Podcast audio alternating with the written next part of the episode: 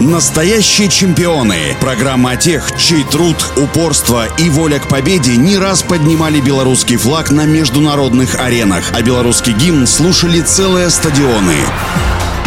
Всем доброго дня, у микрофона Василий Данилов. Тамара Лозакович в 14 лет стала звездой, а в 18 победила на Олимпийских играх. Для спортсменки, которая родилась в жившей достаточно бедной семье, спортивная гимнастика стала отдушиной на время выдернувшей ее из тяжелого быта. В гимнастику маленькая Тамара попала со второй попытки по совету школьного учителя физкультуры. Сначала не понравилось, но через несколько месяцев решила попробовать еще и втянулась. Девочке повезло, что ее почти сразу заметил Викентий Дмитриев, который вместе с тренером по акробатике Николаем Бабкиным взял Лозакович под свою опеку. Они разглядели в маленькой Тамаре большой талант. Тренеры опекали ее даже больше родителей, сами довозили до дома. Тот же Бабкин рассказывал, что в отличие от многих других, Лозакович не нужно было заставлять работать. Она мгновенно схватывала новые элементы и отрабатывала их до автоматизма. Спортсменка уже в 13 лет выступала на чемпионате СССР и заняла шестое место. После того турнира Тамара сильно расстроилась, поскольку рассчитывала на более высокое. Но Викентий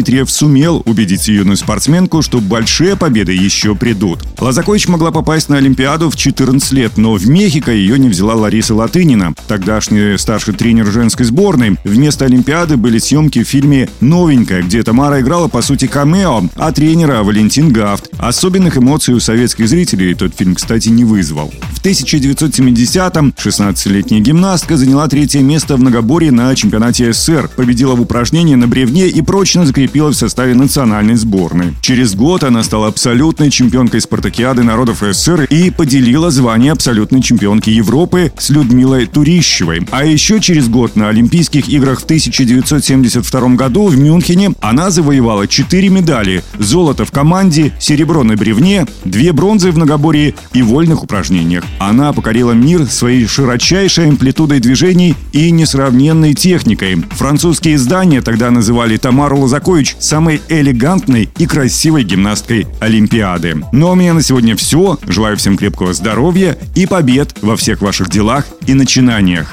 Настоящие чемпионы. Программа тех, чей труд, упорство и воля к победе не раз поднимали белорусский флаг на международных аренах, а белорусский гимн слушали целые стадионы.